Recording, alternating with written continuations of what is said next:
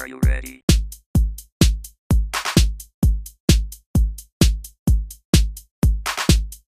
Check your reality. The comments and opinions of this program may be considered offensive. Viewer discretion is advised. What's up, everybody? Welcome back to Uncommon Sense. Billy here. I will be your solo host today. We're going to be covering some articles of recent news here in Oregon. Um, the guys and I have been pretty busy with life and whatnot. You know how it goes. But there's a few things that we want to get out there and just spread the information. So I've got one article I'm going to read all the way through, and then I've got a few here that I just kind of want to touch on. And I will do my best to make sure all the links are in the description so you guys can also read them for yourselves. But I know there's a lot of our listeners out there that drive, need something to keep their mind going and pass the time while they're on the road.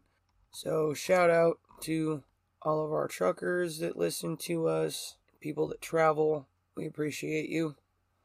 Alright, so the first subject on the list today is an article from the Oregon Farm Bureau.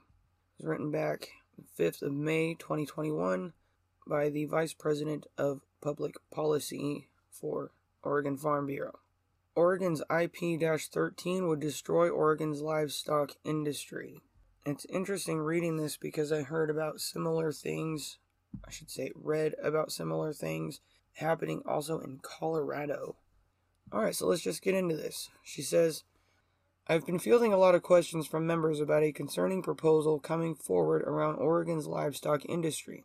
What is it and what do you need to know?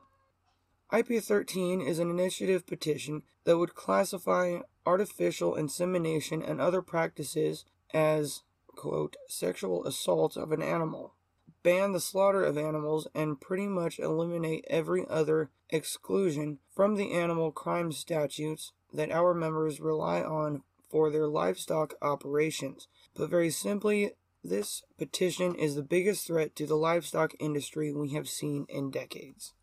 A few initial points. This is an initiative petition, not a legislative bill. This means that while you absolutely should still write your legislator expressing your concerns, it will actually be the voters who would vote on this petition in the November twenty twenty-two election. It is still in early stages. The proponents of the petition just submitted the one thousand signatures they need to get a draft ballot title last week. Remember, this was back in May, early May. So they did that in late April. What specifically does I P thirteen do? It criminalizes animal management by targeting the majority of exemptions from the animal crime statutes that ensure that the laws are not applied more broadly than intended. For example, abuse statutes criminalize the act of people causing injury or death to animals, and rely on the exemptions to make sure that things like dehorning, branding, castration, and slaughtering activities are still allowed, even though technically they do cause injury or death to the animals. The petition would remove those exemptions as well as a host of other exemptions from Oregon law, having the effect of criminalizing those activities. Specifically, the petition deletes the Good Animal Husbandry Act exemption from the crime of animal abuse in the second degree, and animal abuse in the first degree, and animal neglect. These are misdemeanor offenses unless the violation is committed in the presence of a minor child, then the first degree abuse or neglect can become a felony. So much for family farming and ranching.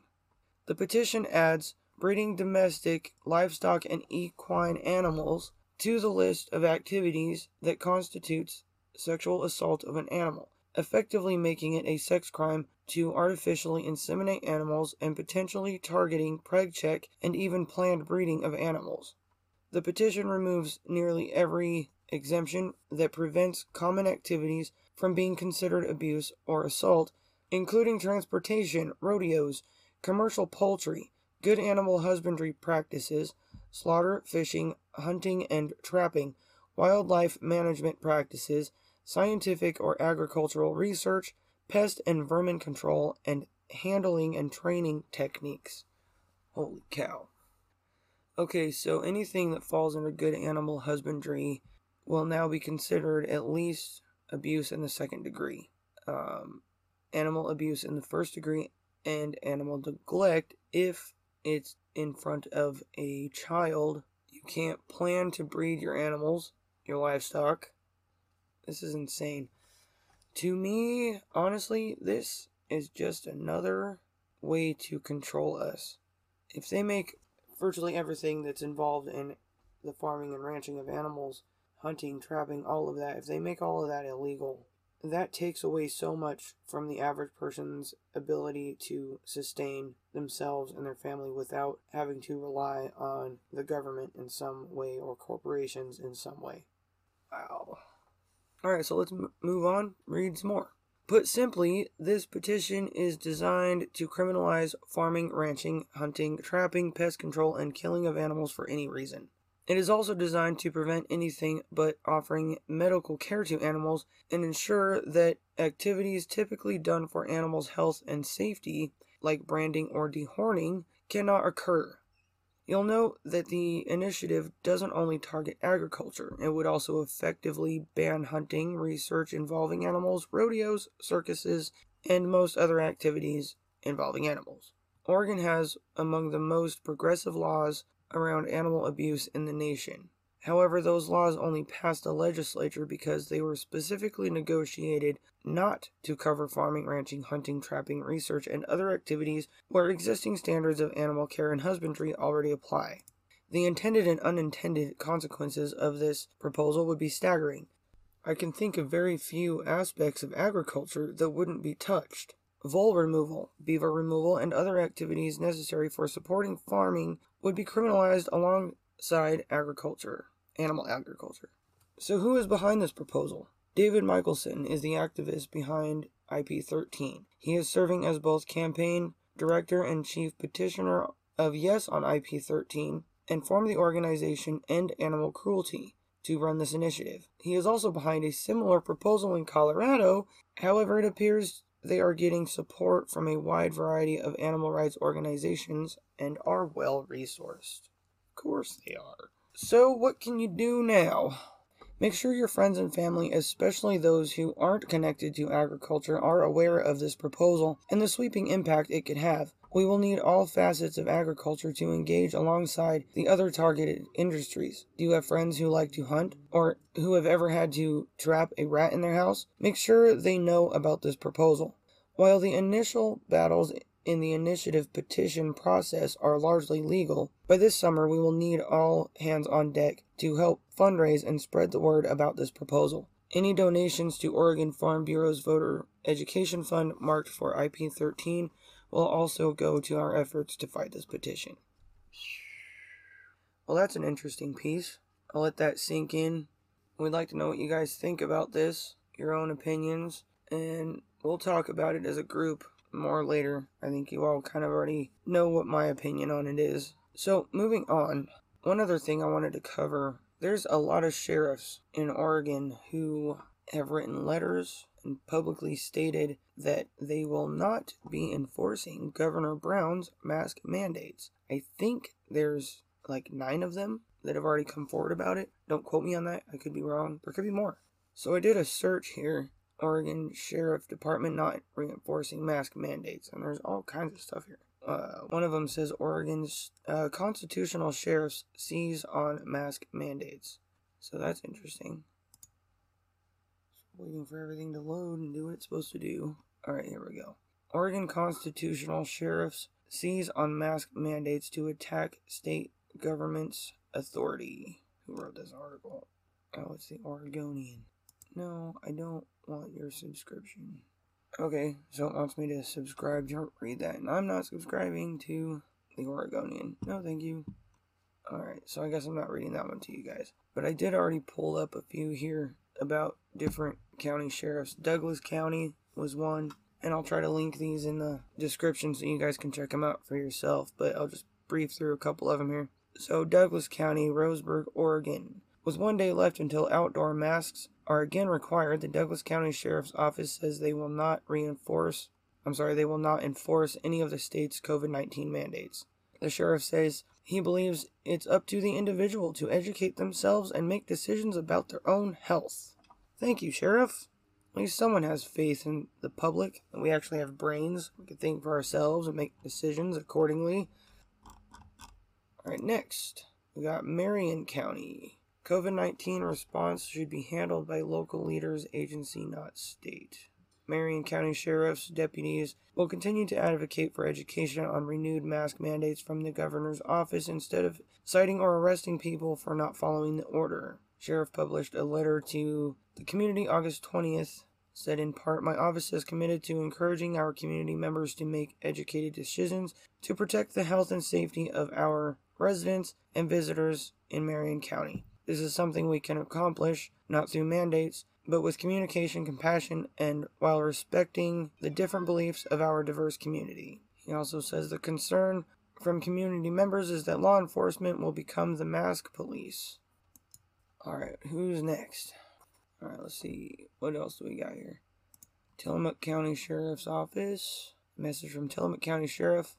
"With the recent surge in COVID hospitalizations, I have been receiving inquiries from the media and public regarding enforcement of the governor's mask mandate. The simple answer to that question is that Tillamook County Sheriff's Office will not be enforcing any mask mandates." This one here is Oregon dot gov, Oregon Health Authority, mask recommendations and requirements. Just so you guys are updated on exactly what it says. On August twenty-fourth, Governor Kate Brown announced a new rule that will require people in Oregon to mask in most public outdoor settings, regardless of vaccination status, where physical distancing is not possible. The rule will go in effect Friday, August twenty-seventh. Masks, face coverings, or face shields are required in all indoor spaces. Read the full Oregon administrative rule here. Business and organizations may find signs to post by visiting this link under the business sinus, signage selection. Why wear a mask? Why get vaccinated if it apparently doesn't protect you outdoors? Alright, next we have, click on my next link here, Sheriff Kaber writes letter to Governor Brown requesting local control in COVID response. This is from Klamath County, Klamath Falls, Oregon. "In response to state mandates from Salem regarding the continued issues of covid nineteen, Klamath County Sheriff pens a letter to Governor Brown requesting that control of such mandates be dictated at the local level. The sheriff states that Klamath County Sheriff's Office will continue to provide the safety, security, peace, and education of our citizens to the best of our ability. However, the Klamath County Sheriff's Office will not be enforcing masking, social distancing, or mandates that come directly from the state without local representation in the decision-making process." And then below here we have a whole copy of his letter, but that's very long. I won't be reading that, but there is Sheriff Kaber from Klamath County, his letter, and I will link that also in the description. You guys can read that full length for yourselves in your own time. And this one looked kind of saucy, so I clicked on it. Popped up when I was looking at the one from Klamath, and it says Sky Lakes may open field hospital to address Klamath County covid nineteen surge. I want to know where this surge is, because it's supposedly happening all over Oregon. I have not seen it. Sky Lakes opened its second isolation unit for covid nineteen patients on Monday, and as of Tuesday morning has twenty people hospitalized with the virus. There are only two beds available in its regular intensive care unit for non-covid nineteen patients. Alright, so I'm going to skim through this real quick. Alright, it says four patients admitted with Delta variant have died in the past week, with more deaths anticipated. More deaths anticipated. Okay. What are they going to do to these poor people? It says they had the Delta variant. That doesn't mean that's what they died of. How old were they? What other problems did they have, if any? See, I love how they're so limited on their actual information of the death itself. Alright, it's not as saucy as I thought, but... Oh wait, what does this say here? As the local medical system strains under the demands of the COVID surge, Klamath County Sheriff released a letter to Governor Kate Brown on Monday afternoon urging her to reverse course on the state mask and vaccination mandates, stating that the department would not enforce it and encouraging residents to peaceably resist it. His letter echoes a letter from Klamath County School Board members and Klamath County Board of Commissioners asking for local control to be restored when making such decision. Well, good job. I, I, I applaud them. Good job, Klamath County. The Klamath County Sheriff's Office will not be enforcing masking, social distancing, or mandates that come directly from state without local representation in the decision-making process, the sheriff said in his letter. He said the individual counties must be allowed to make decisions based on each county's particular health and safety concerns, and that imposing statewide requirements is divisive and coercive. I agree with him. Thank you, Sheriff. I like this guy. I am convinced most Klamath County citizens are not willing to concede authority to your office and are in support of local control, the sheriff said. I am currently working with parents who indicate they intend to resist state requirements. I do this in hopes of keeping the peace as school begins. This will undoubtedly include protesting your mandates.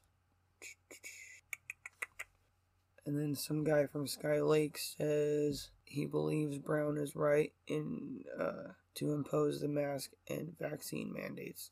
Of course he does. He makes more money that way. But then of course he says I'm. But then of course he says it's not that I'm against personal freedom or anything, but we're talking about lives here.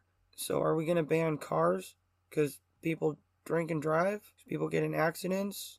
We should ban cell phones because people text and drive.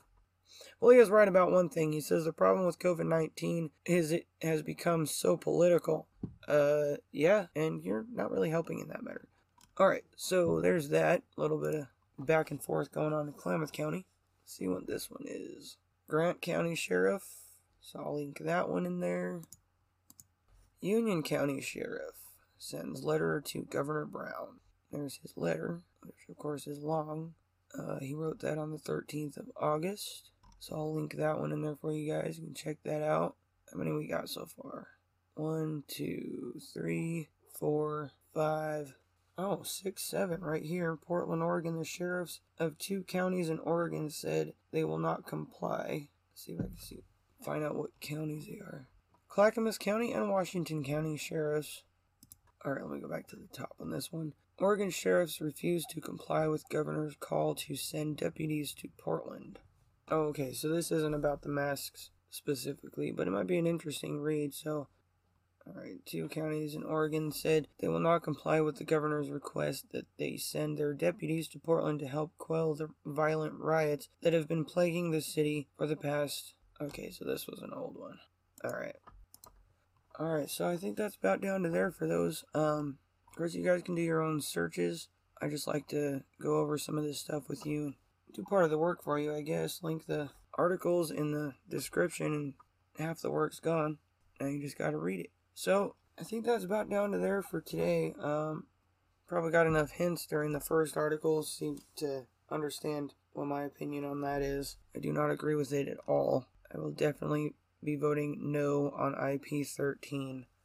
As for the sheriffs, I'm proud of all the sheriffs that have stood up against the governor and said, no, this is not our job. This is unconstitutional. This is something that should be handled on a local level. And I applaud every one of them that has stepped forward to say that they will not be enforcing these mandates. All right, well, I think that wraps it up for today, you guys. I hope you enjoyed the listen, learned something, and let us know what you think in the comments below. Don't forget to like, subscribe, and share with all fellow patriots. Thank you for tuning into Uncommon Sense today. I have been your host today, Billy, signing out. And you ain't black. Thank you for joining us. We hope you enjoyed the listen. You can now support Uncommon Sense on Anchor dot F M. From Anchor, you can link to your favorite listening app or listen right from Anchor dot F M.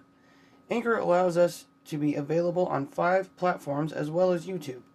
The direct links of those platforms are also in the description below.